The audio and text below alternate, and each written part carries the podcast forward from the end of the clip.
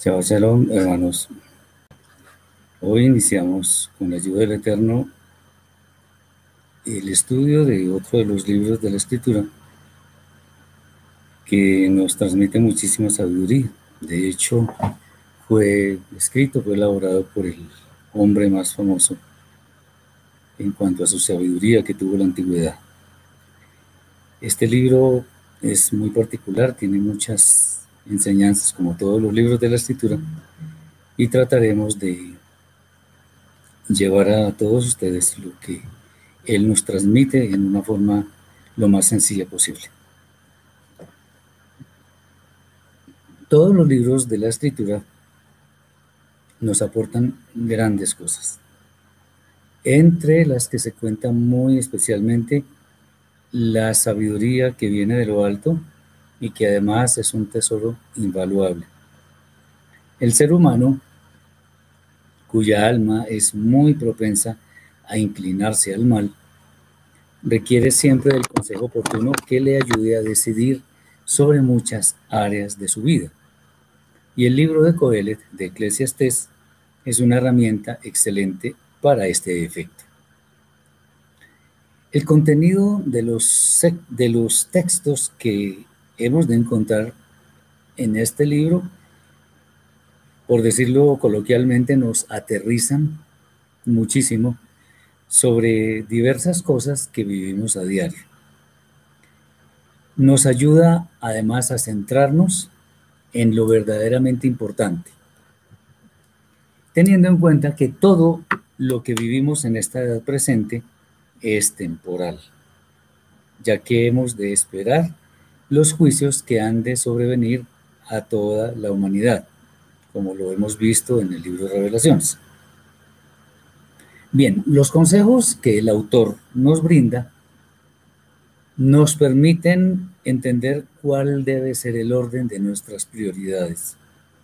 Es un tema que lo hemos tratado muy profusamente y esta no es la excepción, puesto que muchas veces, por causa de los afanes del mundo, nos apresuramos a tomar decisiones que pueden no ser las mejores en momentos en los cuales requerimos de la mayor lucidez para pensar calmadamente. El hecho de que el autor eh, eh, sea el del autor del libro, sea el rey Shlomo, nos da, por decirlo así, la garantía de que su contenido está lleno de consejos y experiencias que corresponden con la sabiduría que el Eterno le concedió a este hombre, que en el esplendor de su reinado deslumbró a todos quienes tuvieron el gran privilegio de conocerlo. Aunque muy seguramente este no es uno de los libros de los rollos más citados en la escritura por muchos exégetas, bien vale la pena que dediquemos algún tiempo a explorar sus líneas, sus textos, vivencia que sin lugar a dudas nos va a representar muchos beneficios en nuestra vida si nosotros tomamos esto para practicarlo, para entenderlo y para meditarlo todo el tiempo. Una vez que estudiemos este, este libro, que es, es una maravilla, nos daremos cuenta que las excelentes perlas de sabiduría son más que oportunas para adaptarlas a nuestra vida. El nombre del libro, Coelet, se relaciona con la palabra Kaal, que significa asamblea. Muchos la traducen como iglesia, porque eso viene de un término griego que es eclesía, de donde podemos concluir que Coelet es quien preside la asamblea, o también eh, se le llama el predicador, pues normalmente ese es el rol de quien preside. Dice Roger que si Coelet es el mismo rey Salomón, sí, exactamente, es él. Ya lo vamos a ver de hecho. Teniendo en cuenta lo que el predicador transmite, es claro que sus palabras no corresponden con lo que él vivió en el comienzo de su reinado sino más bien muestran lo que alguien con experiencia quiere enseñar a partir de todo precisamente lo que ha vivido anteriormente. Que en el caso del rey Shlomo, sin duda fue muchísimo. Y esto no está exento de contrastes que nos sirven en gran manera para entender cuál debe ser nuestro rumbo si en realidad queremos adoptar las enseñanzas de este libro que es maravilloso. Muy bien, vamos de una vez a entrar en materia y eh, procedemos a, leer el capítulo 1, versículos 1 al 18. Y vamos a tratar de hacer un análisis que sea sencillo, pero a la vez muy profundo. Palabras del predicador hijo de David, rey en Jerusalén, Jerusalén. Vanidad de vanidades, dijo el predicador. Vanidad de vanidades, todo es vanidad. Eh, después hacemos algunas aclaraciones respecto de todo esto, pero estamos eh, usando una traducción que casi todo el mundo tiene para que entendamos.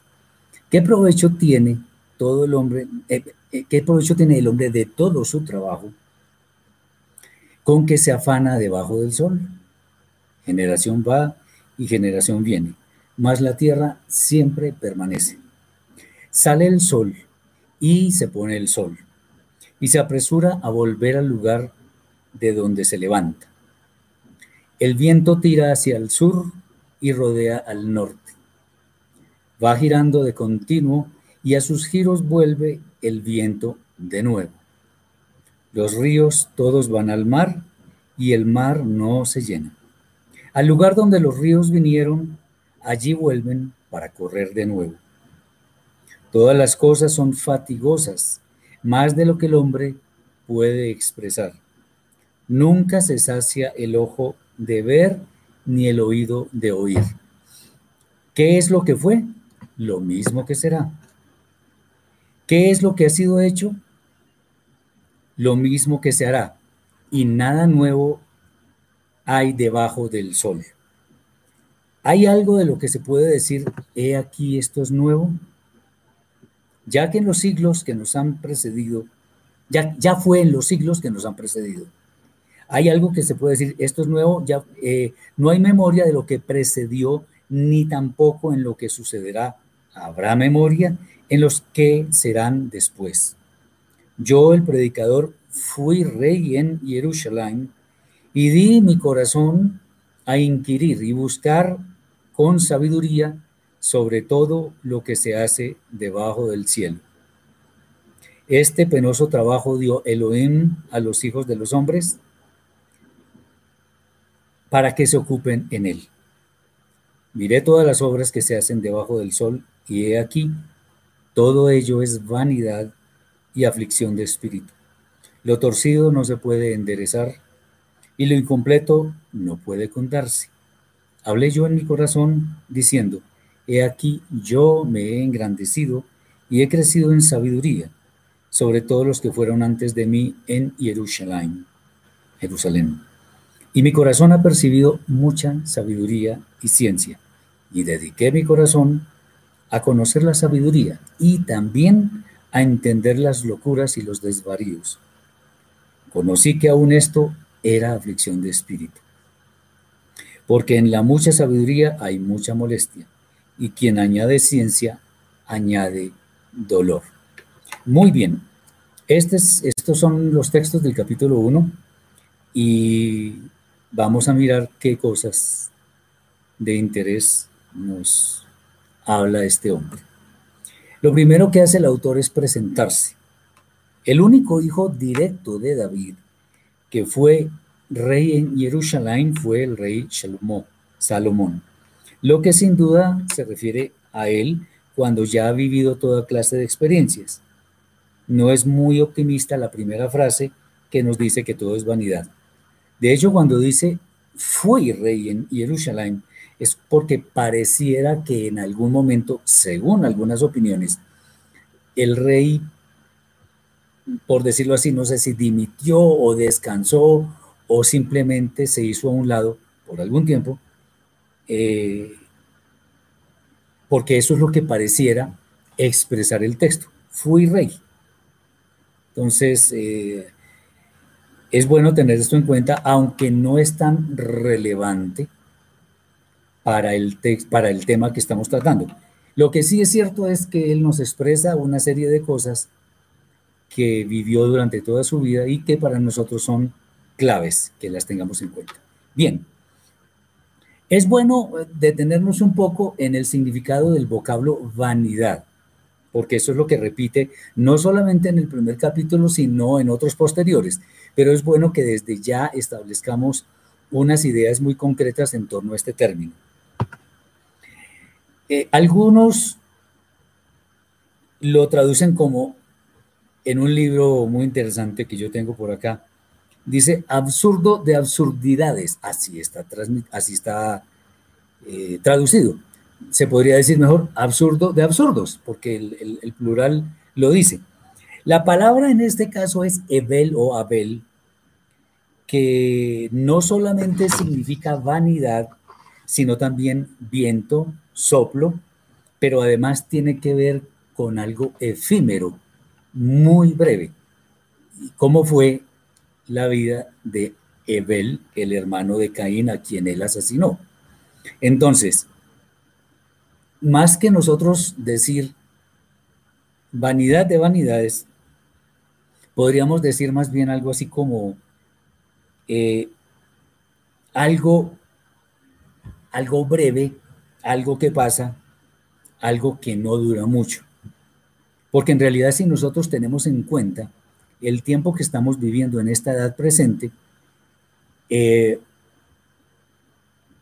comparado con lo que se ha de vivir en la eternidad, este tiempo es prácticamente inexistente, a pesar de que puede haber durado miles de años pero miles de años comparados con el infinito no son nada. Bien. Eh, algunos lo traducen entonces también como absurdo. Pero eh, es, esta idea de efímero es como más adecuado para el, para el texto, para el contexto también que estamos tratando. Las cosas en realidad son muy cortas. Por más que una persona viva 100 años, los primeros hombres vivieron casi mil años, casi. Aún así la vida es efímera porque otra vez comparándolo con el tiempo de la eternidad no es absolutamente nada. Eh, entonces efímero es una, digamos, traducción adecuada para lo que nosotros estamos viendo porque definitivamente todo lo que existe es efímero.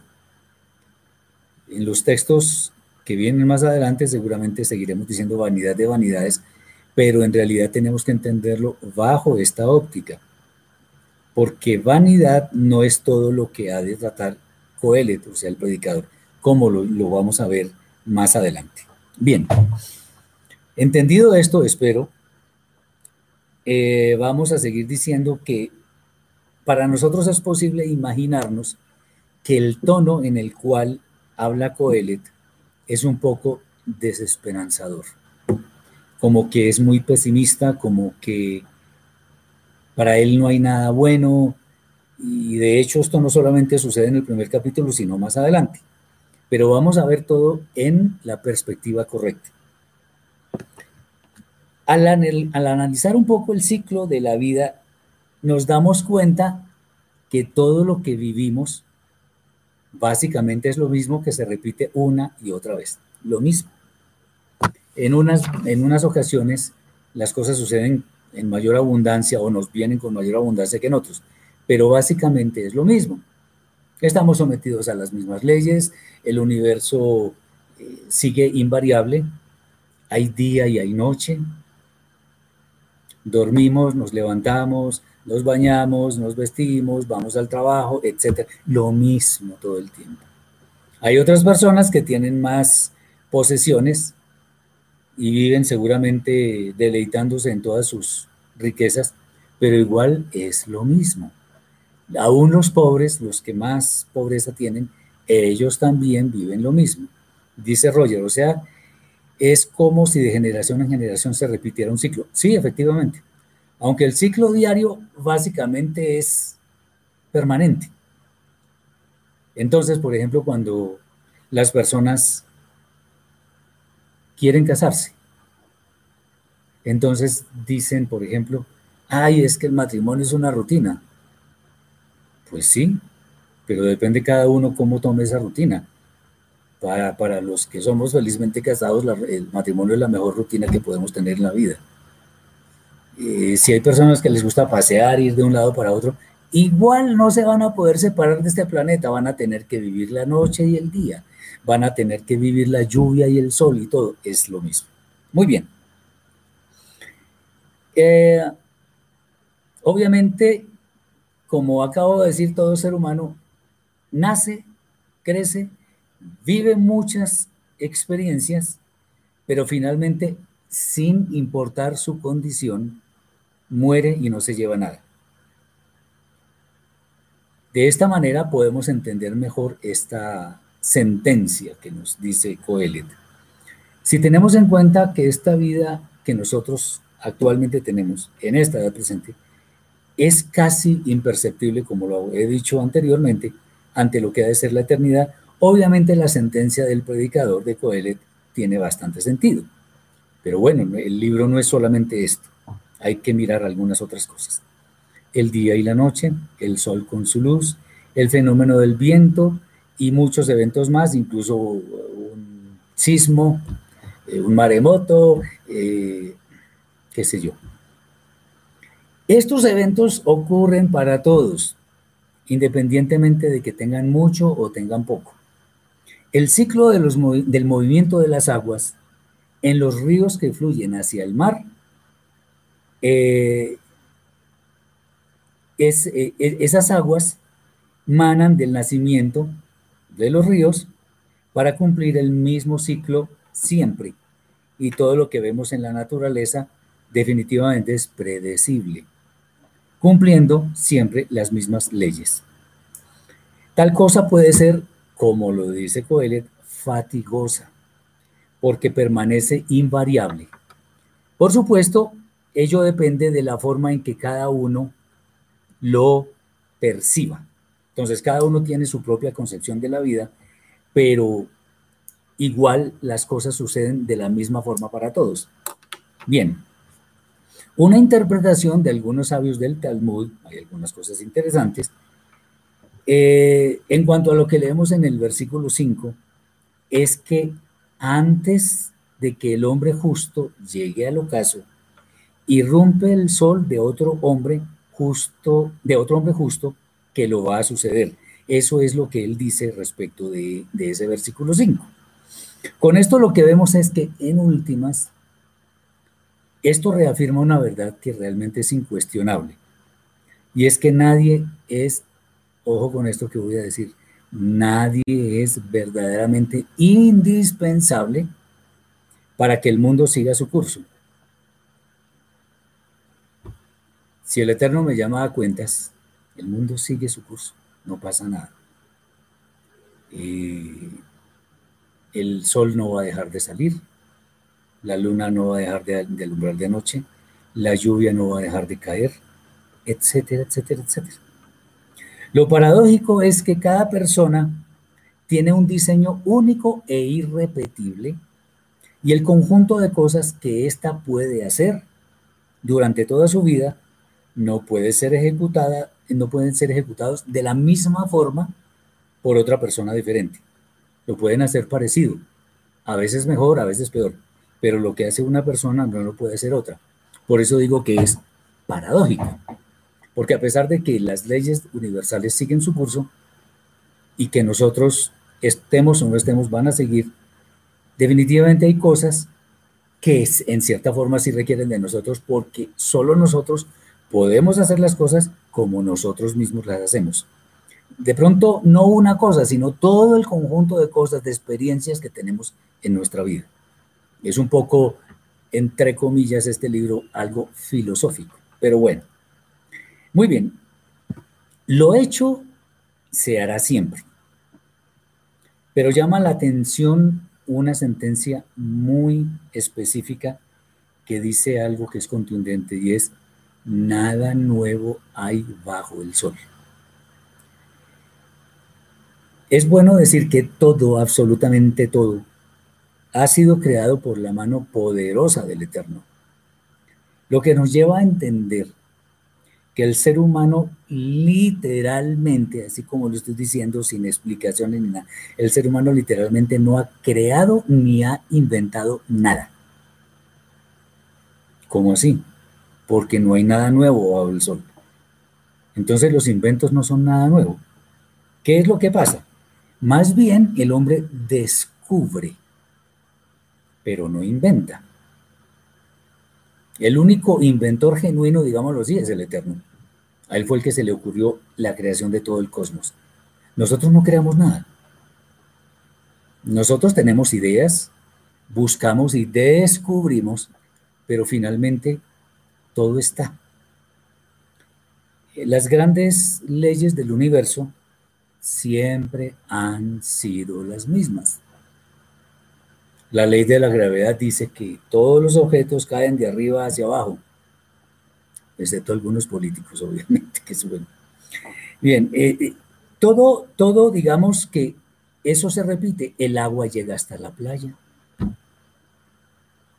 El, el, ciclo de la concepción dura nueve meses.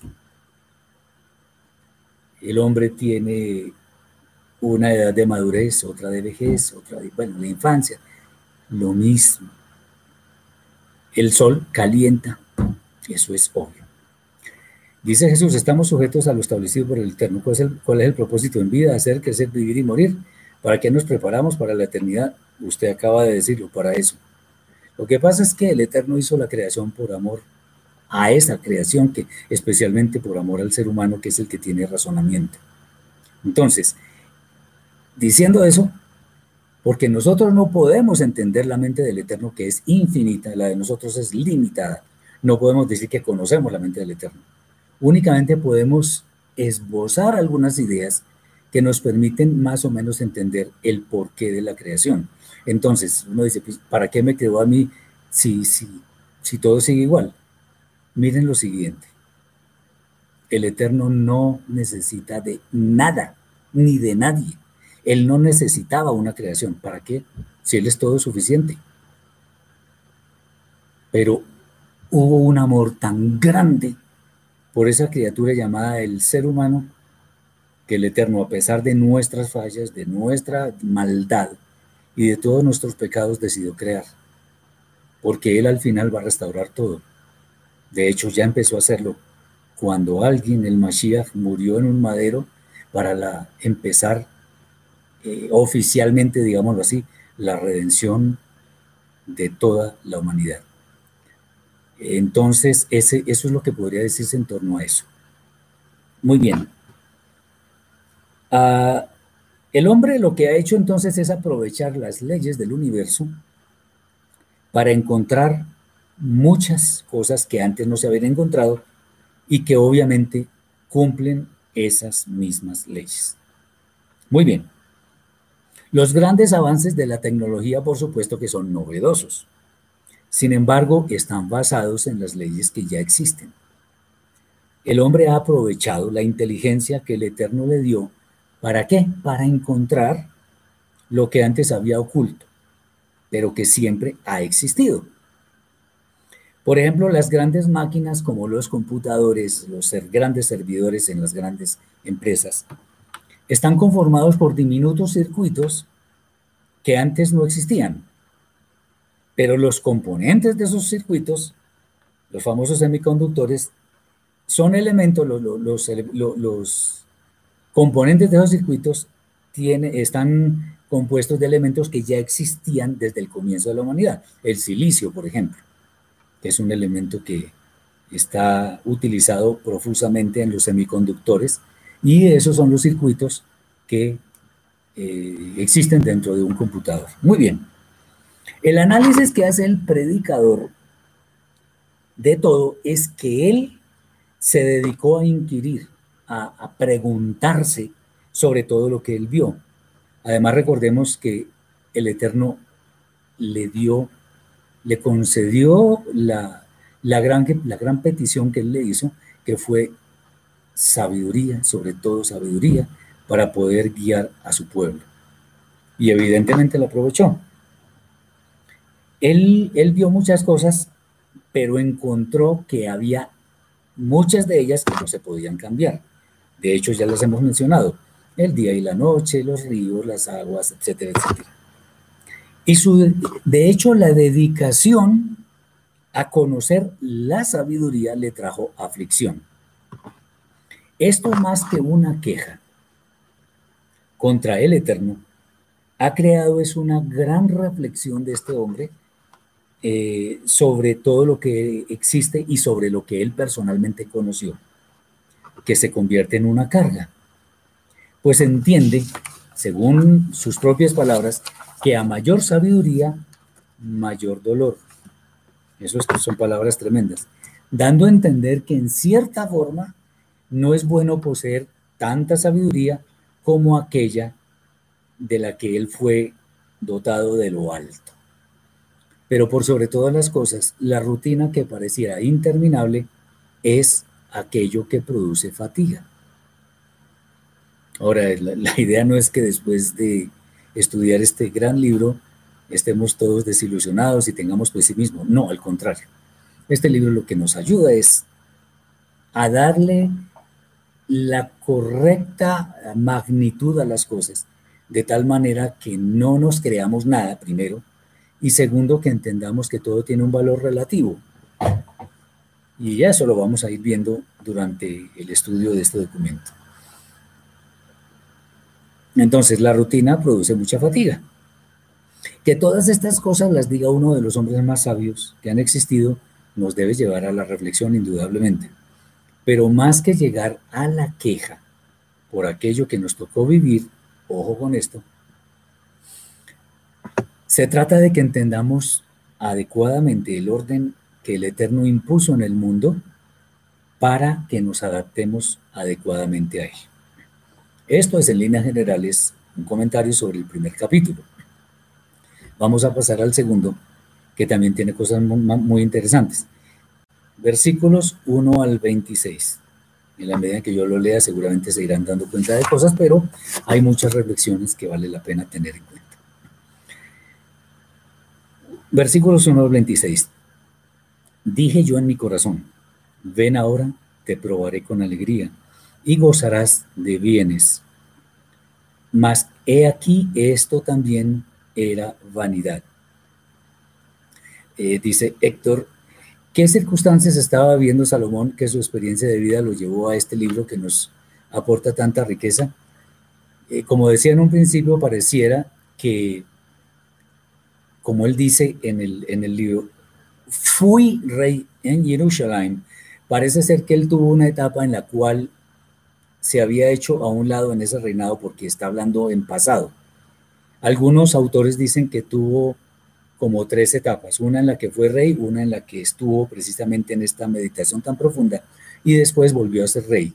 Obviamente, cuando estaba haciendo estas meditaciones, ya tenía mucha experiencia y además, con base en todo lo que él vivió, con todo lo que él eh, tuvo como posesión, es la autoridad o una de las autoridades más, más eh, adecuadas para opinar sobre todas las cosas, ya que él básicamente las conoció. Entonces, estuvo en esas circunstancias. Es que yo en cierta forma estoy que, yo en cierta forma comparto. Bien.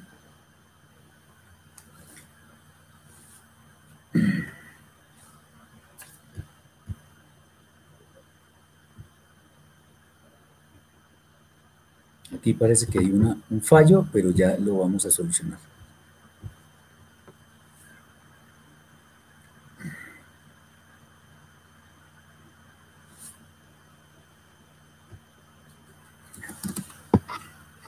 Bien, volvamos. Dije yo en mi corazón, ven ahora, te probaré con alegría y gozarás de bienes. Mas he aquí esto también era vanidad.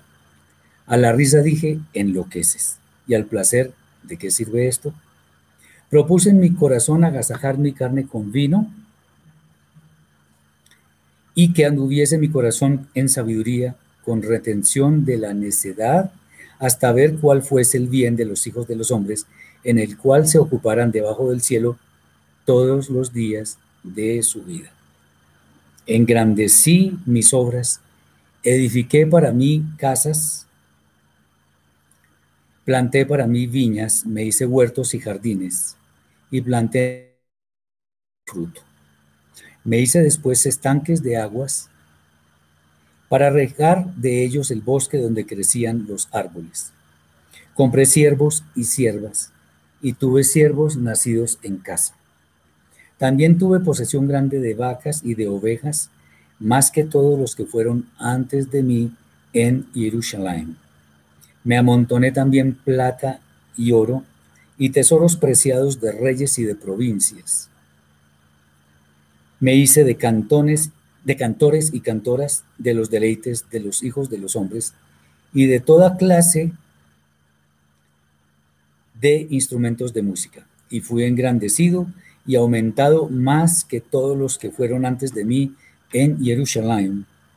Además de esto, conservé conmigo la sabiduría, no negué a mis ojos ninguna cosa que desearan, ni aparté mi corazón de placer alguno, porque mi corazón, y esta fue mi parte de toda mi faena. Miré yo luego todas las obras que habían hecho mis manos y el trabajo que tomé para hacerlas. Y he aquí todo era vanidad y aflicción de espíritu, y sin provecho debajo del sol. ¿Me confirman, por favor, si la transmisión está, está bien? Bien.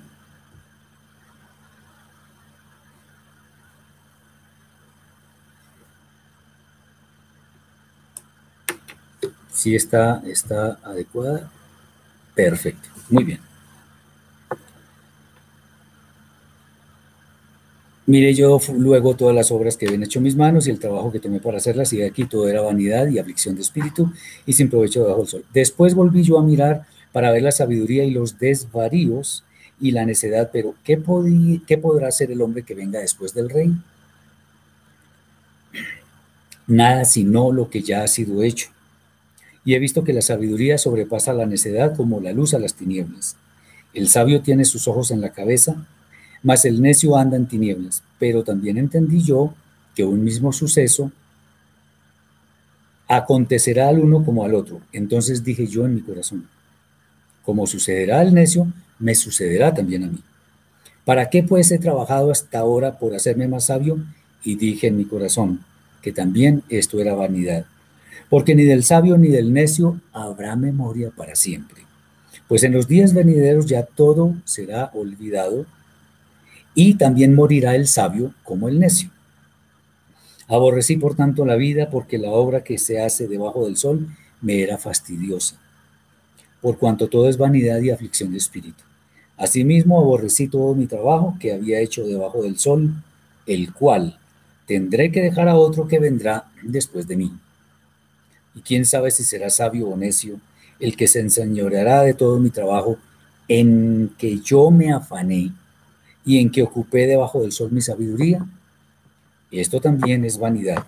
Volvió, por tanto, a desesperanzarse mi corazón acerca de todo el trabajo en que me afané y en que había ocupado debajo del sol mi sabiduría. Que el hombre trabaje con sabiduría y conciencia y con, con rectitud y que haya de dar su hacienda a hombre que nunca trabajó en ello. También esto es vanidad y mal grande. Porque, ¿qué tiene el hombre de todo su trabajo y de la fatiga de su corazón con que se afana debajo del sol? porque todos sus días no son sino dolores y sus trabajos molestias. Aún de noche su corazón no reposa. Esto también es vanidad. No hay cosa mejor para el hombre sino que coma y beba y que su alma se alegre en su trabajo. También he visto que esto es de la mano de Elohim. Porque ¿quién comerá y quién se cuidará mejor que yo? Porque al hombre que le agrada, Elohim le da sabiduría, ciencia y gozo mas al pecador da el trabajo de recoger y amontonar para darlo al que agrada a Elohim. También esto es vanidad y aflicción de espíritu. Voy a responder algunas preguntas. Bien. Dice, a ver. Dice Saraí, ¿por qué la sabiduría causa dolor? Y lo voy a expresar con, un, con algo que yo vi hace muchísimos años. Era una caricatura de, de Quino, un gran argentino, o, bueno, no sé si era argentino o uruguayo, me disculpan. El caso es que había una inmensa biblioteca llena de libros abiertos, etcétera, etcétera, gigantesca. Cuatro paredes forradas en libros. Y en la mitad, en el, en el piso, bueno, había una silla y encima de ella un señor ancianito. Y simplemente él hizo una pregunta, dijo, y ahora que sé tanto, ¿qué? O sea, tener sabiduría es bueno para saberse conducir en la vida. Y estamos hablando de la sabiduría que da el Eterno por medio de su Torah, es buena, agradable y perfecta. Esa es la sabiduría que, a la que me refiero. No es tanto la acumulación de datos en el cerebro que de pronto hasta me pueden enloquecer sé mucho y no sé en qué utilizar la sabiduría. No, la sabiduría que, el Eterno quiere es esa, que nosotros tengamos a partir de la Torah que, es, que nos ayude a comportarnos bien en la vida. ¿Por qué es fatigosa la, sabiduría? En ese sentido que estaba, que estaba comentando respecto a esta caricatura. Causa dolor porque muchas veces uno no sabe qué hacer con tantos datos. Entonces, una persona puede tener, a ver, muchos títulos, el título X, el título Y, el título Z y, están amontonados ahí en la pared. Sí, muy bien. ¿Y, qué pasa con todo eso? Ahora, otra cosa, puede traer mucho dolor si, si tengo mucha información, pero soy mala persona. ¿Para qué me sirve eso? Y yo cuando estaba trabajando, yo decía, bueno, Sí, que me recuerden como buen trabajador, pues magnífico, muy bueno, pero, pero si algo que me gustaría es que me recuerden como una buena persona. Porque la sabiduría verdadera no es la acumulación de datos, que es la que causa dolor. La sabiduría que viene del Eterno no causa dolor. Al contrario, es la que nos permite producir los frutos del Espíritu como el amor, el, amor, el gozo, la paz, paciencia, etcétera, etcétera, etcétera, que ya lo hemos visto, y que es la que nos permite ser solidarios con nuestro prójimo, ser amables, ser bondadosos, tener la buena respuesta, todas esas cosas. Por supuesto, fallamos mucho a pesar de que, de que estemos adheridos a todas las normas de la Torah, pero esa es la sabiduría que nos sirve para ser buenas personas, para hallar gracia delante del Eterno, para que nosotros tengamos la gran esperanza de que nuestras vidas van a continuar en la eternidad. No así los malos, como dice el Salmo 1, que son como el tamo que arrebata el viento. ¿Por qué? Porque sus ganancias son ocasionales, eh, eh, ocasionales, perdón, son efímeras. Pueden acumular todas las riquezas que queramos, pero ellos también van a ser juzgados. Y acordémonos, raíz de todos los males es el amor al dinero, el cual codiciando a algunos, en fin, todo eso. Entonces, en ese sentido es que la sabiduría trae dolor. Espero haber aclarado el, el tema. A ver. Eh, ¿Qué ha hecho calamitoso, dice Onaida, el, el camino de la humanidad? Pues la maldad, la maldad de la humanidad, que no ha querido obedecer las normas del Eterno. Es simplemente eso, es muy sencillo eh, ese tema. Dice Jesús, a sabiduría puede ser lograr interpretar las acciones de nuestra vida, sean buenas o malas, para adquirir enseñanzas y seguir adelante. Sí, Señor. Es parte de la sabiduría, por supuesto que todo esté enfocado a darle la gloria al Eterno. Esa es la mayor sabiduría que podemos tener. La buena sabiduría enseña al prójimo. Correcto, también es cierto. Dice, se parece a lo que dijo Ah, Jobs, Steve Jobs, cuando estaba muriendo, todo lo que tenía, todo llegó a lo más alto y no se podía llevar nada ni que alguien lo reemplazara en su lecho de muerte. Lo único que se podía llevar son los recuerdos felices con sus seres queridos. Correcto. Además, como lo hemos dicho tantísimas veces, no existe un entierro con trasteo. Yo no me puedo llevar mis posesiones a la tumba. Desnudo salí del vientre y desnudo volveré a la tierra. Así decía Job. Entonces, bueno, no me quiero adelantar a los temas, pero disfrutemos adecuadamente lo que tenemos, que entre otras cosas es mucho. Otra cosa es que no lo sabemos apreciar. Y, y esto que acabo de afirmar lo podemos ver también con un ejemplo. A una persona que se quejaba muchísimo, alguien le preguntó, si usted no tuviera una mano, ¿cuánto pagaría por tener esa mano? Dijo, pues yo pagaría miles de dólares, un millón de dólares, qué sé yo. Y si no tuviera las dos piernas, ¿cuánto pagaría por las dos piernas? Uy, claro que pagaría una gran fortuna, no sé qué.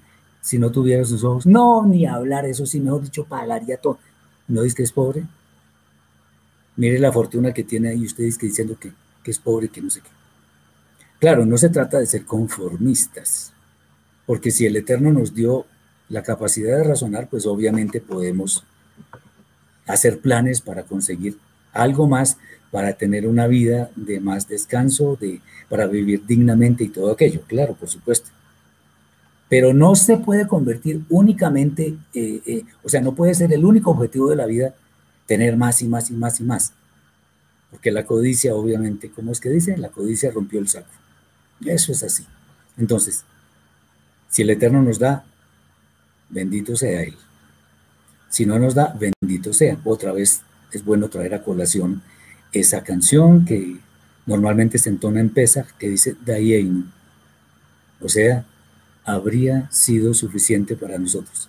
Si el Eterno nos hubiera sacado de Misraim y no nos hubiera llevado a la tierra prometida, no habría sido suficiente. Si el Eterno nos hubiera llevado a la tierra prometida, pero no nos hubiera dado más, no habría sido suficiente. Si el Eterno nos dio lo que nos ha dado hasta ahora y de aquí en adelante no nos vuelve a dar nada más, no ¿Y saben por qué? Porque todo ha sido dado de lo alto. Y así como nos lo fue dado, nos lo pueden volver a quitar. De hecho, no, no, no nos lo merecemos, simplemente el Eterno, en un acto de amor infinito, ha prodigado bendiciones a sus hijos. Eso es todo. Muy bien, María, todos sin afán, por nada estáis afanosos. De acuerdo, eso es. Muy bien. Ok, ahora sí, entonces, eh, eh, de acuerdo con los textos de este capítulo, el predicador Coelet se da cuenta que ha hecho muchas cosas, entre las que se cuentan deleitarse no solo con su comida, sino por las grandes obras que él mismo presidió, teniendo en cuenta la inmensa fortuna con la cual él contaba. Él no se eximió de ningún deleite, pues de sobra poseía todos los medios para obtener cualquier cosa que él deseara. Simplemente abría su boca y ya tenía lo que él quería. Muy bien. Sin embargo, a pesar de que esto fuera así, de hecho lo era, llega un momento en que tanta abundancia a la larga podía producir hastío, pues no podía obtener nada que fuera más allá del goce temporal de las cosas. Ese es el tema. Este hombre era inmensamente rico, además de ostentar el poder más grande que había en Israel. Era el rey y todo lo que él deseaba se le concedía. Nada que él deseara podía quedar en pendiente, no, todo lo, consiguió. Como si fuera poco, su sabiduría sobrepasaba a la de todos los demás hombres, de manera que opinaba sobre cualquier asunto, sobre todo lo que en la vida se podría tener. Esto nos permite entender que la voz de Shlomo, de Coelet, del predicador, es una voz más que autorizada para enseñarnos sobre esto. Muy bien, todo lo que le hace concluir, todo esto le hace concluir que este inmenso cúmulo de cosas, que en realidad son privilegios, son, como ustedes lo quieran, pero voy a decirles cuatro términos, acordándonos de vanidad de vanidades, el término Ebel o Abel. O sea, todas estas cosas son vanidad, vacío, absurdo o efímero. Escojan la que quieran. Cualquiera está bien.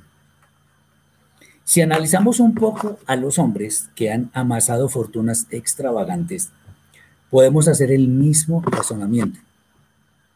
Una vez acumularon tanto dinero que no van a gastar en sus vidas, porque eso es evidente. Así duren 500 años, qué sé yo. Y llegan a poseer un, un poder que pocos tienen, ¿qué viene después? Tengo todo el dinero que quiero, tengo todo el poder que quiero. ¿Y, ¿y qué? Bueno, algunos utilizan el poder para hacerlo malo, porque se deleitan en enseñorearse inadecuadamente de los demás, pero por eso tendrán que dar cuentas, indudablemente. La insatisfacción de algunos, no, de algunos no, de muchísimas personas, por tener más y más la sed de poder y muchas cosas similares, cuando son colmadas en la forma que sea, no vamos a especular sobre eso, eh, llega un momento en que se dan cuenta que no pueden aspirar a más. No pueden aspirar a más. Eso es vanidad. Eso es absurdo. Eso es vacío. ¿Qué más puedo querer? Y especialmente lo, peor de todo para estas personas es que llegará un momento, por lejano que parezca, en el que todo eso será olvidado. Algunos dicen, por ejemplo, vamos a tomarlo de, de alguien, un personaje que fue famosísimo en la antigüedad, Genghis Khan, un mongol muy famoso, que según algunos estadísticos, algunos estudiosos, etcétera, llegó a ser el hombre más rico que había en el planeta. Y bueno, estoy seguro que muchos de ustedes no lo sabían. ¿Por qué? Porque eso se olvidó con el tiempo. Entonces, eh, todo pasa. La vida en esta edad presente es muy corta. Y esto sin importar que el hombre sea rico, pobre, alto, bajito, gordo, flaco. No importa. Sabio o necio. Un razonamiento muy interesante es que muchos se esfuerzan por trabajar y conseguir muchas cosas, sin saber que después de morir le van a endosar todo eso que poseen a otras personas, que incluso, ojo con esto, incluso pueden hacer una muy mala utilización de esas cosas que él tenía. Entonces, ¿para qué tanto esfuerzo? Dice Carlos, mi modo de pensar, la verdadera satisfacción es obtener sabiduría y poder compartirla con el prójimo. Yo comparto esa opinión. A mí me parece lo mejor. Y si es de la Torah, muchísimo mejor todavía. Entonces, ¿para qué tanto esfuerzo? Bien, el predicador reconoce que esta vida trae mucha fatiga y lo está diciendo alguien que lo tuvo todo, todo, literalmente. Y que muchas veces ni siquiera puede reposar de noche, grave cosa. Para él eso también es vanidad, o absurdo o efímero, lo que ustedes quieran. Sin embargo, un mensaje que resalta en medio de todo este panorama es que es bueno que el hombre se alegre en comer y beber, pero sobre todo en su trabajo. Eh, al trabajo no lo llama vanidad. Es algo interesantísimo. Conseguir poder, conseguir posesiones, todo eso, vanidad, conseguir, pero comer y beber alegrándose en su trabajo, eso no es vanidad, porque es algo que el Eterno mismo puso a hacer al, al ser humano. Muy bien. Esto, sin lugar a dudas, es sumamente instructivo.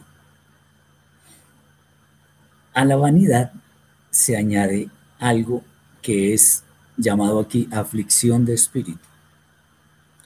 Esto significa que mucho de lo que se tiene o se consigue genera aflicción, pues en no pocos casos el esfuerzo por conseguir lo necesario es muy grande. Si no, preguntémosle a la gente bien pobre. Como fue declarado por el Eterno cuando reprendió a nuestros primeros padres por su desobediencia. Recuerden que, que el Eterno por la desobediencia le dijo a Adán que la tierra sería maldita por su desobediencia y que en adelante habría que trabajar y que se conseguiría el sustento con el sudor del rostro. Eso es aflicción de espíritu. Obviamente vendrán tiempos en los cuales habrá cielos nuevos, tierra nueva y el trabajo ya no será oneroso. Será una bendición porque producirá todo en grandes cantidades sin mucho esfuerzo. Muy bien. Esto es interesante porque nos está mostrando que la perspectiva de muchas personas se puede ver un poco cuestionada por el hecho de que muchos se ufanan de que tienen un carro de una marca, mejor dicho, un Ferrari, un, un Lamborghini, qué sé yo, un, Bugatti, cosas de ese estilo. ¿Y qué? El otro tiene un, un carro de tercera, cuarta mano, que no vale ni la centésima parte de esos carros, y también cumple su objetivo de llevarlo a su lugar de destino y traerlo. Sí, por supuesto, está bien tener un carro bueno y que no se dañe muy frecuentemente. Claro, está bien, es, es, es, es lícito, pero que ese no sea el objetivo de nuestra vida. Eh, dice Antonio, si no somos felices con lo que el Eterno nos ha dado, ¿quién asegura que teniendo más seremos felices? Totalmente de acuerdo, así es. Nosotros debemos, por allí, el, el Shaul creo que es en la carta a los filipenses, vamos a ver si lo encuentro rápidamente, dice algo concluyente respecto de esto. Dice algo así, vamos a ver si lo encuentro rápido. Que teniendo, teniendo mucho, teniendo poco, estemos contentos con eso. Si no, bueno, me disculpan porque no. A ver, a ver. Bueno, si alguien me ayuda de pronto, porque no, no, no, lo, no lo veo bien. En fin, bueno. En todo caso, la, la, idea es tener contentamiento. Contentamiento no es estar resignados y decir, como dicen por ahí, llorando sobre la leche derramada, ay, ¿por qué me tendría que tocar a mí esta suerte? No. Recuerden que el Eterno no nos da pruebas que no podamos superar. Así que hemos sido puestos en esta edad presente en el sitio correcto, con la gente correcta, de manera que lo que hemos de vivir sea para darle la gloria al Eterno en todo, independientemente de que tengamos o no tengamos dificultades. Eh, con el, dice el hermano o hermana, no sé, perdón, dice, con el Eterno todo es posible, te dará satisfacción y te dará paz y lo necesario. Amén, así es, correcto. Jackie dice, me muero y nada me llevo absolutamente de acuerdo. Muy bien. Vamos a ver ahora qué nos dice el capítulo 3. Estas, estos, estos dichos de, de Coelet son importantísimos como que nos, lo que yo decía en un principio, nos aterrizan, a veces de una forma muy dura, porque creemos pues que nosotros tenemos todo, que somos muy sabios. No, no, no, no, no. Quitémonos esa, ese rótulo. Aquí vienen otras reflexiones importantísimas. Filipenses 4.11, eh, muchísimas gracias. Vamos a leerlo, Filipenses 4.11. Dice así.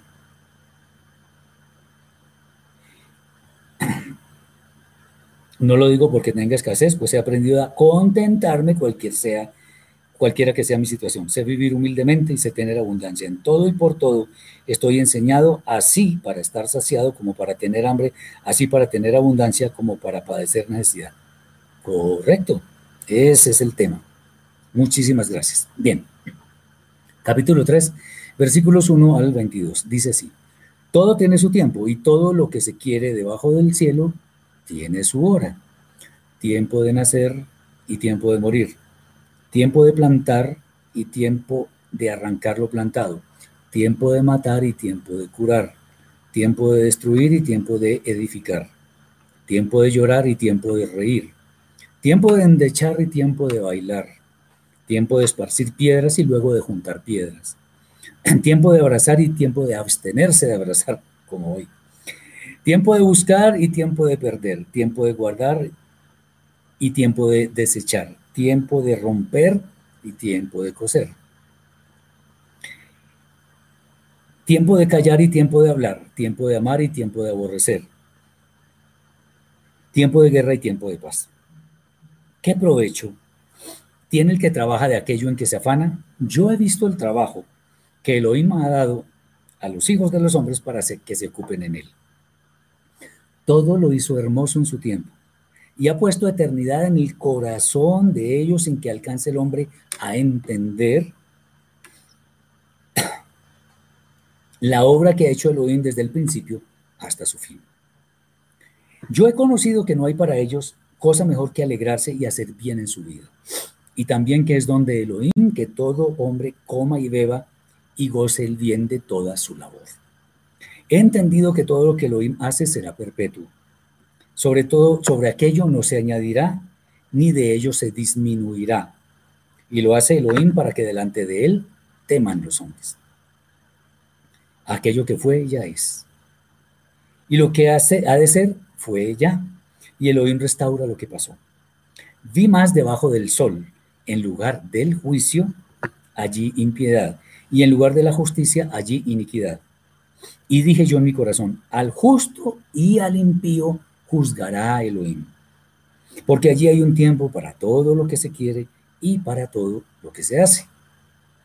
Dije en mi corazón, es así, por causa de los hijos de los hombres, para que Elohim los pruebe y para que vean que ellos mismos son semejantes a las bestias. Wow. Porque lo que sucede a los hijos de los hombres y lo que sucede a las bestias, un mismo suceso es. Como mueren los unos, así mueren los otros. Y una misma respiración tienen todos. Ni tiene más el hombre que la bestia, porque todo es vanidad. Todo va a un mismo lugar, todo es hecho del polvo, y todo volverá al mismo polvo. ¿Quién sabe que el espíritu de los hijos de los hombres sube arriba, así está traducido, y que el espíritu del animal desciende abajo de la tierra. Así pues he visto que no hay cosa mejor para el hombre que alegrarse en su trabajo, porque esta es su parte. Porque ¿quién lo llevará para que vea lo que ha de ser después de él? Muy interesante. Dice Rachel, aquí lo importante es estar agradecidos con el Eterno y con todo lo que, y con lo que tenemos de corazón sincero, por supuesto. Como dice Rab Shaul, dad gracias en todo porque esto es bueno y agradable delante del Señor. En la primera carta a los tesalonicenses está escrito. Muy bien. Este capítulo, como cosa rara, también nos ilustra algo muy importante. Y es que todo en este mundo tiene su tiempo. Por lo cual el predicador aconseja que no debemos estar con afanes en ningún momento, pues todo lo que ocurre nos da la oportunidad para aprovechar lo que el Eterno nos da. El tiempo de nacer, está escrito, pues obviamente es, cuando el Eterno así lo determina, o sea, cuando termina el tiempo de gestación. El Eterno determina que un alma va al mundo a esta edad presente y simplemente llega al vientre de una mujer. Por supuesto, sí, hay que el, el proceso de la gestación, del espermatozoide con el óvulo, pero el alma no es obra del hombre, es obra del Eterno. El tiempo de morir, aunque algunos opinan es que es el que se refiere a los años de cada generación, en realidad cada persona lo ve llegar, ni antes ni después de que sea su, por decirlo así, su turno. También tiempo de plantar y de arrancar lo plantado en una forma directa se refiere al momento más adecuado para plantar y después recoger los frutos. Pero para comentaristas como Rashi, un gran exégeta de la Torah y en general de toda la escritura, esto significa arrancar naciones asentadas en la tierra. Esto ya tiene que ver con un sentido más alegórico, eh, entendido en el momento en que lo escribió el rey Shlomo, aunque puede tener también su significado literal en alguna forma. Tiempo para matar y tiempo para curar se deben entender los dos según la segunda acepción, o sea, curar, porque está contrastando los dos conceptos, de donde se podría leer como tiempo de herir y tiempo de curar, sentencia que, según algunas opiniones, se refiere a las plantas. Derribar entonces se supone que es preparar para sembrar. Muchas interpretaciones.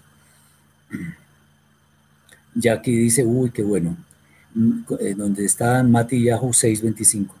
No andéis preocupados por vuestra vida, qué comeréis, ni por, ni por vuestro cuerpo, con qué os vestiréis. No vale la vida más, no vale más la vida que el alimento y el cuerpo más que el vestido. Lo mismo en la carta de los Filipenses, capítulo 4, versículos 6 y 7. Por nada estéis afanosos, si no sean conocidas vuestras peticiones delante del Eterno en toda oración y ruego, etcétera, etcétera, etcétera.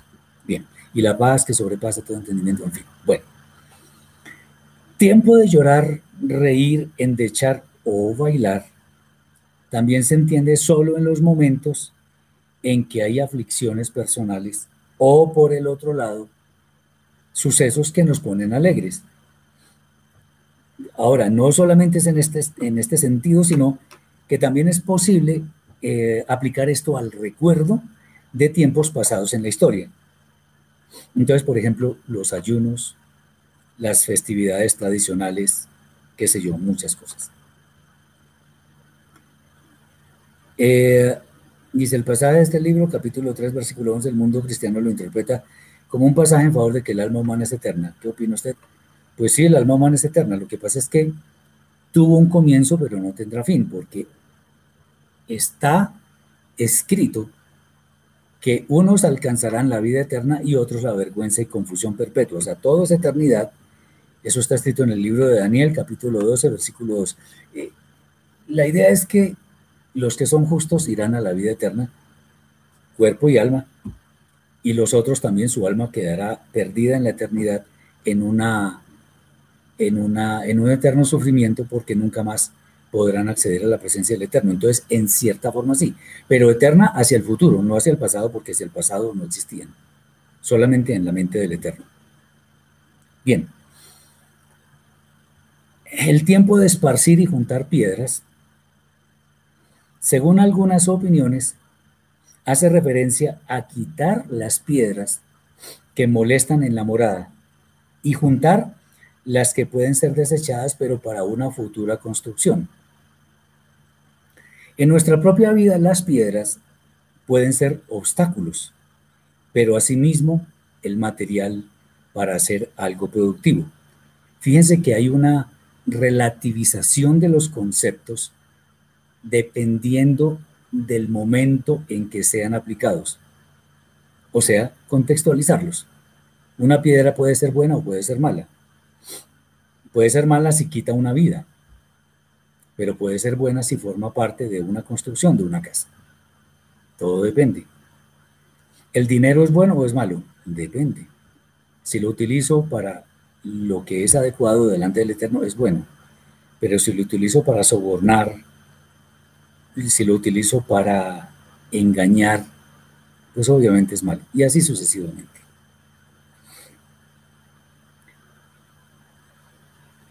El tiempo de abrazar y dejar de abrazar nos enseña sobre los momentos en los cuales hay mucho ánimo para acercarnos a los demás, pero también para alejarnos de ellos. Bueno, esta pandemia nos dice que es tiempo de dejarnos de abrazar, porque de hecho ni nos podemos ver eh, eh, presencialmente.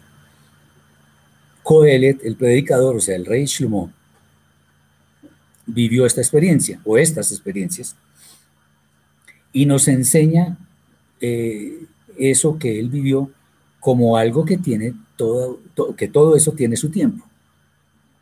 Dejar de abrazar es algo que sucede en algunos casos para alejarse, según otras, opiniones, porque de pronto la persona no le cae muy bien, o, en fin, qué sé yo.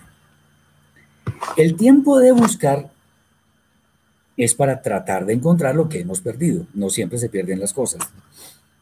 Como algo interesante, el tiempo de perder tiene que ver con lo, lo que tenemos, pero que nosotros mismos causamos su pérdida. El que tiene oídos para oír, que oiga. ¿Qué tal que, eso que esto que estoy diciendo se trate de un alma? Alguien por eh, cuya alma, por culpa de palabras mías que le ofendieron, llegue al suicidio o se pierda o me, o me odie hasta que se muera, qué sé yo. Eso puede ser mucho peor a que yo pierda un objeto valioso, físicamente quiero decir. El tiempo de guardar es el momento para conservar algo que queremos que otro no se lleve. Para nosotros, obviamente. El tiempo de desechar es exactamente lo contrario, o sea, dejar algo en cualquier sitio para que cualquiera pueda llevarse. Se supone que no estamos hablando de la basura, por supuesto aunque la basura también aplica porque llegan los que la recogen y la llevan a otro lugar. Bien, el tiempo de romper, según algunos, es para rasgar vestidos. El tiempo de coser entonces es para restaurar las prendas rasgadas. En nuestro caso, también aplica romper aquello que no requerimos nosotros ni los demás. Y obviamente eso tiene su tiempo. Y coser, evidentemente, es para restaurar lo que hemos dañado. Muy bien. El tiempo de callar, hoy esto sí me gusta mucho. También según algunas opiniones, es para no responder ofensas. Está bien.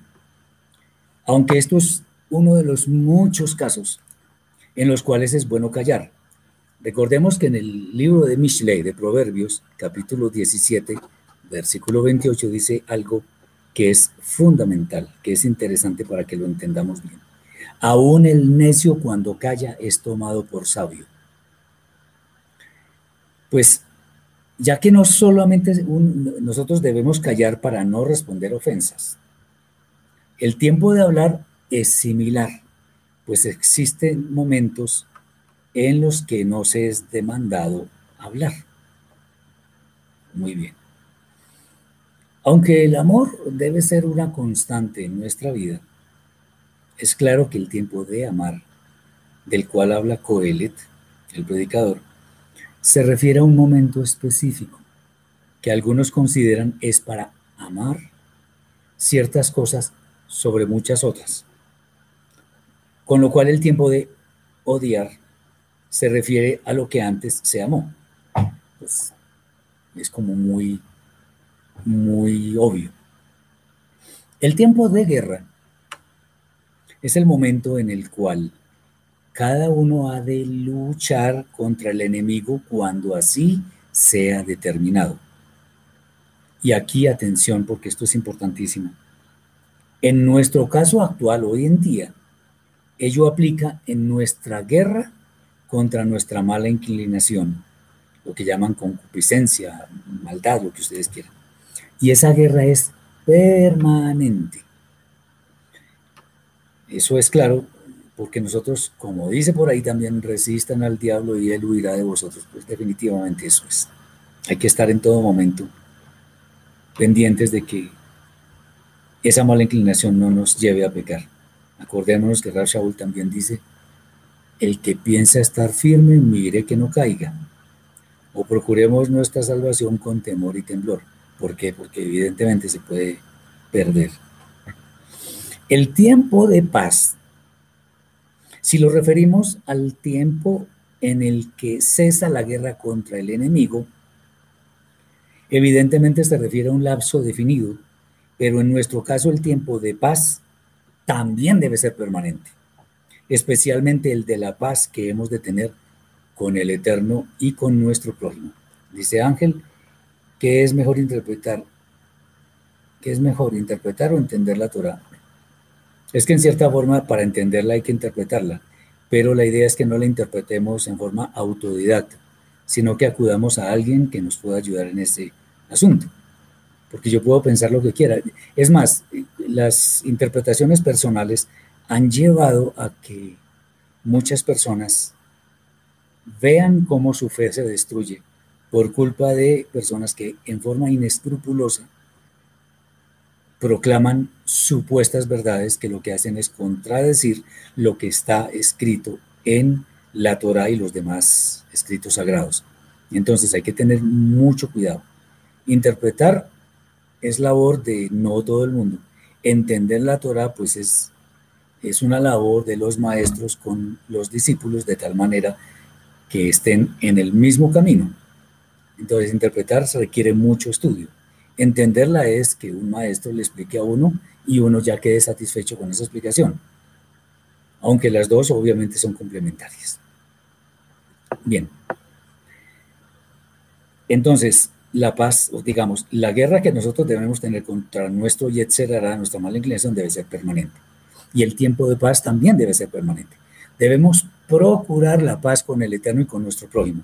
Si tenemos algo pendiente con nuestro prójimo, lo mejor es dejar lo que estamos haciendo, ir a hacer las paces con el prójimo y quedar tranquilos, que nuestra alma repose. Cuando tenemos rencores o asuntos pendientes, no vamos a tener tranquilidad. Ahora, el que tiene tranquilidad teniendo rencores es un cínico, obviamente.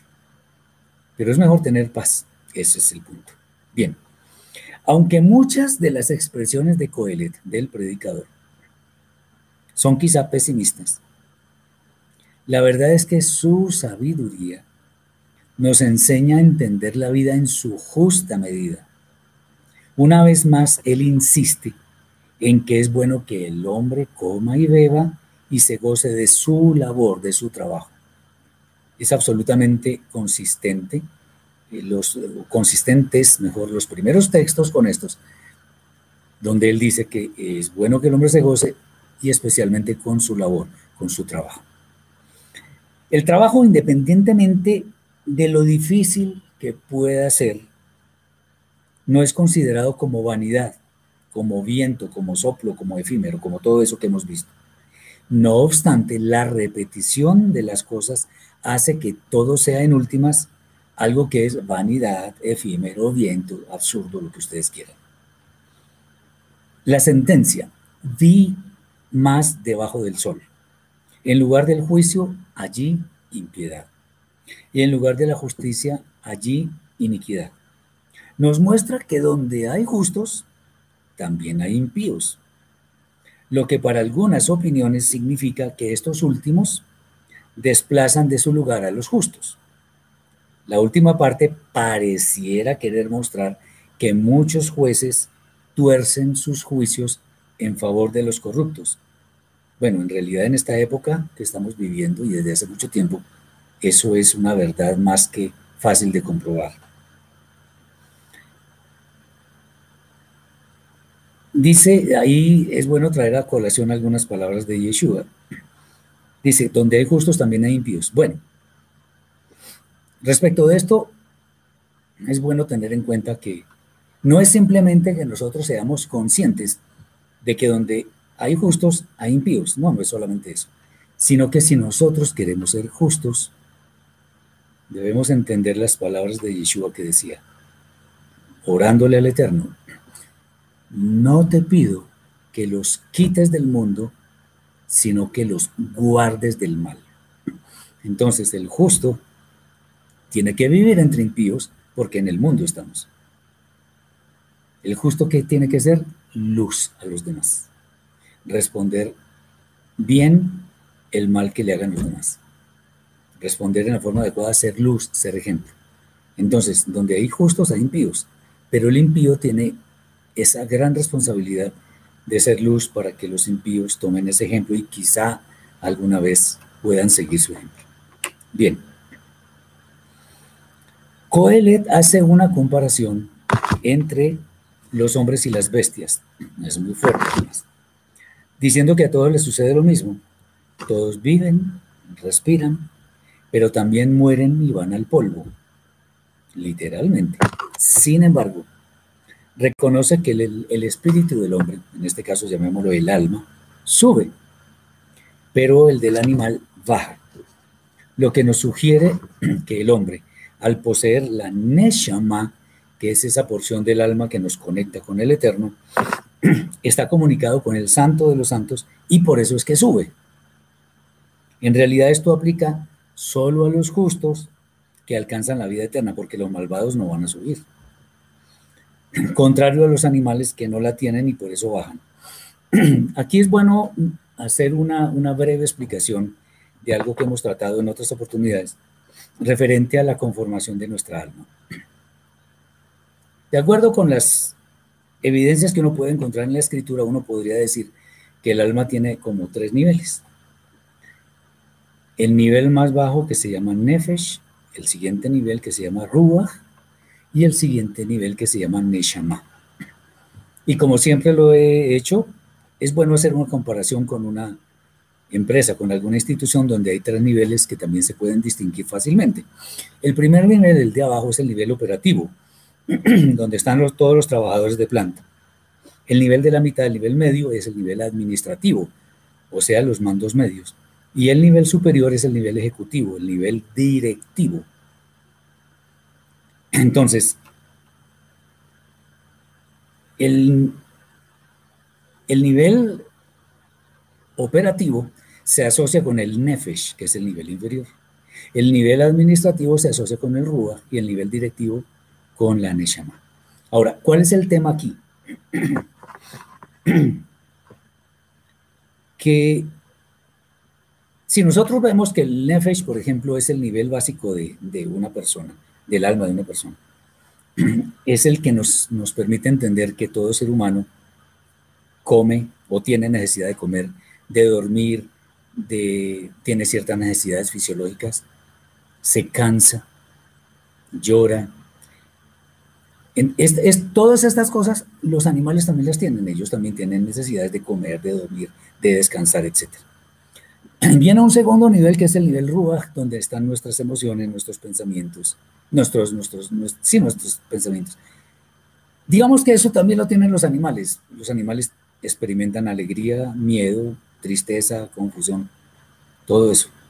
O sea que literalmente, hasta ese nivel, tanto el ser humano como las bestias, como los animales, no se diferencian absolutamente en nada porque tenemos las mismas necesidades, vivimos en el mismo planeta, comemos, dormimos y todo aquello.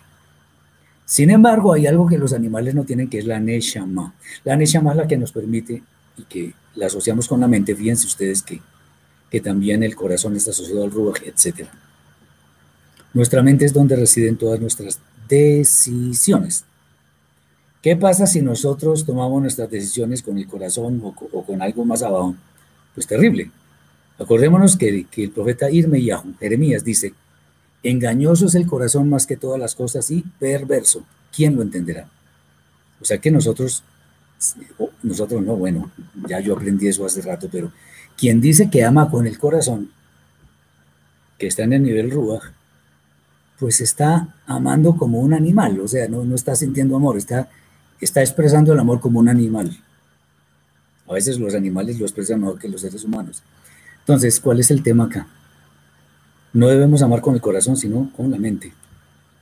Porque si yo decido amar a alguien, nadie, absolutamente nadie puede lograr que yo tome la decisión de amar a otra persona.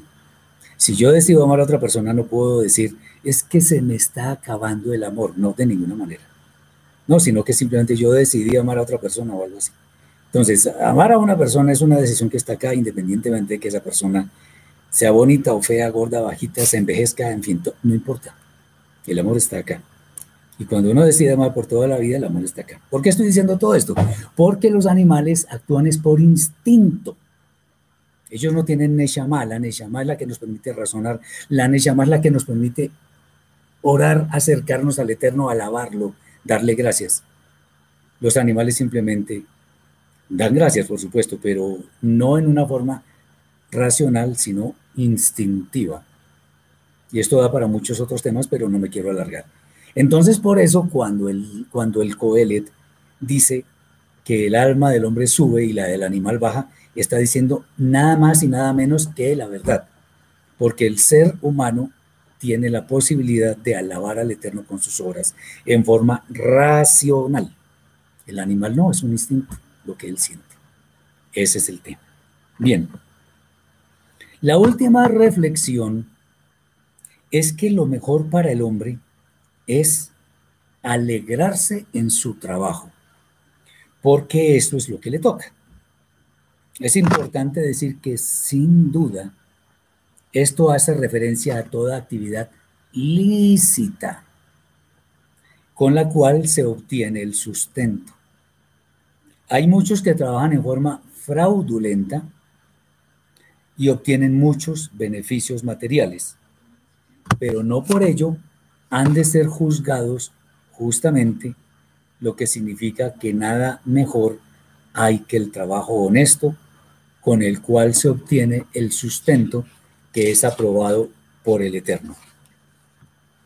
No quiero extenderme mucho porque hay bastante material y quiero que los conceptos nos queden grabados, yo el primero por supuesto, y que esto sea una bendición para todas las personas que están escuchando.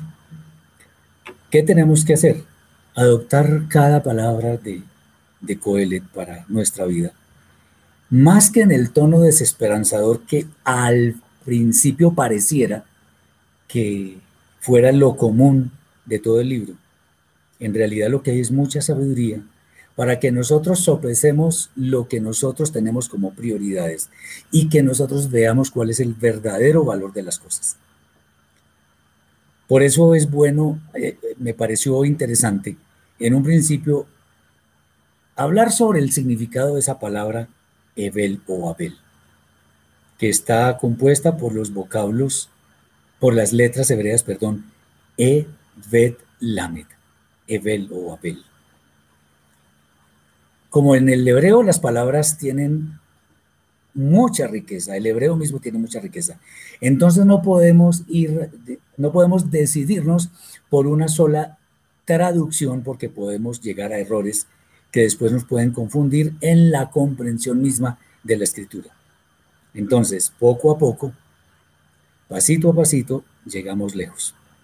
Entonces, ¿qué nos debe quedar todo esto? Y espero que sea de gran bendición para sus vidas, que meditemos cada una de estas palabras. Gocémonos con lo que el Eterno nos ha dado, no por conformismo, sino porque genuinamente estamos agradecidos. Es mucho lo que Él nos ha dado él nos ha prodigado bendiciones porque le ha placido. Entonces, debe ser algo que a nosotros nos plazca alabarlo y bendecirlo por haber sido objeto de tantas bendiciones. Acordémonos, estamos en el mundo, no somos del mundo, pero debemos ser luz. Busquemos la paz con todos, con el que está cerca y el que está lejos, por todas las cosas. Alabemos al Eterno Pongámoslo a Él en el sitial de honor que le corresponde a Él y solamente a Él. Y seguramente llegaremos a buen destino. Eh, para muchos, Shabbat Shalom, para otros, Shavuot que el Eterno los bendiga en este día. Y seguimos en contacto la próxima vez para la segunda entrega de este libro que es bellísimo y que nos enseña grandes cosas. Bendiciones para todos.